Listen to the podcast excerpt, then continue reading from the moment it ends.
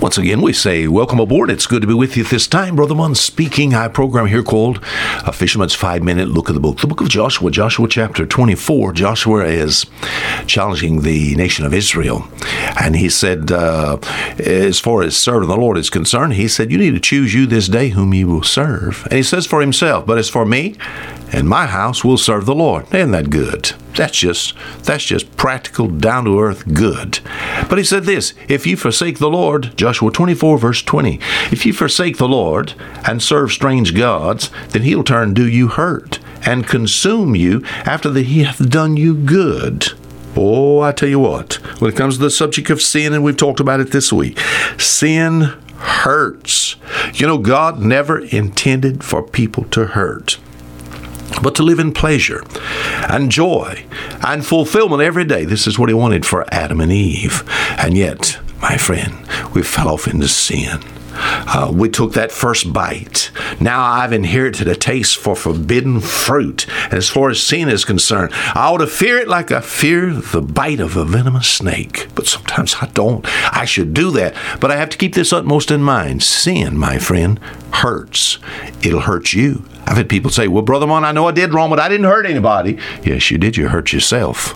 Sin will take years off your life. Every sin committed will affect your body in some way. It'll affect you mentally, it'll affect you emotionally.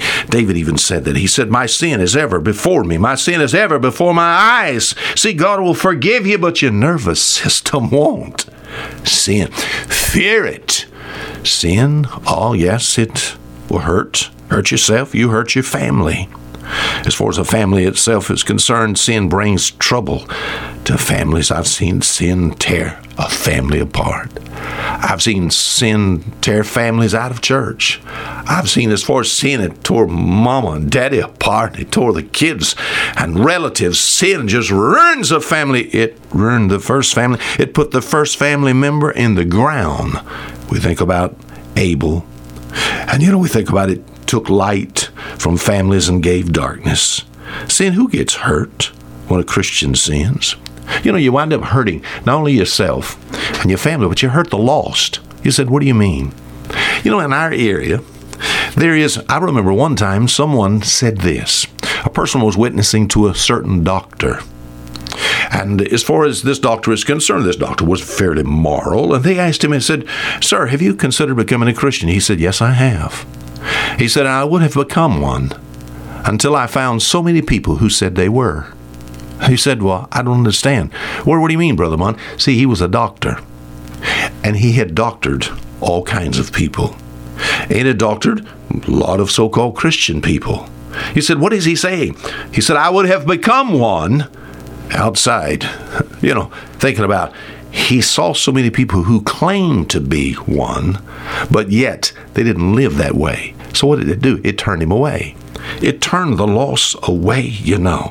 It gives great occasion of the enemies of God. Well, what is it? At 2 Samuel chapter uh, chapter 12, I think it's verse 14. Howbeit, because by this deed, talk about what David did, his sin, by this great deed, thou hast given great occasion for the enemies of God to blaspheme. See, when you sin, it makes people curse God. It makes people curse and swear. You said, What are you saying? You know, sin is wrong, and you hurt yourself, you hurt your family, you hurt the lost. We think about uh, the place of eternal hell. We think about what sin, the ultimate crowning sin, my friend, is not, you know, we think about uh, immorality. We think about hurting your body as far as alcohol, tobacco, drugs, you know, all those things. Yes, it's horrible. But the crowning sin is rejection of God's Son. And you know what hell really is? It's a place of constant hurt.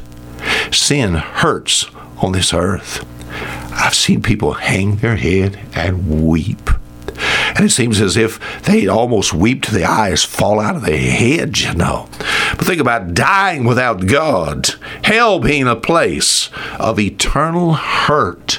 Oh, I hope you've trusted Jesus Christ to be your Savior. If you hadn't done that, you do that.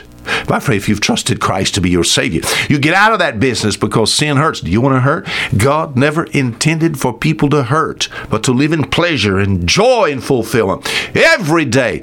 Sin sin hurts.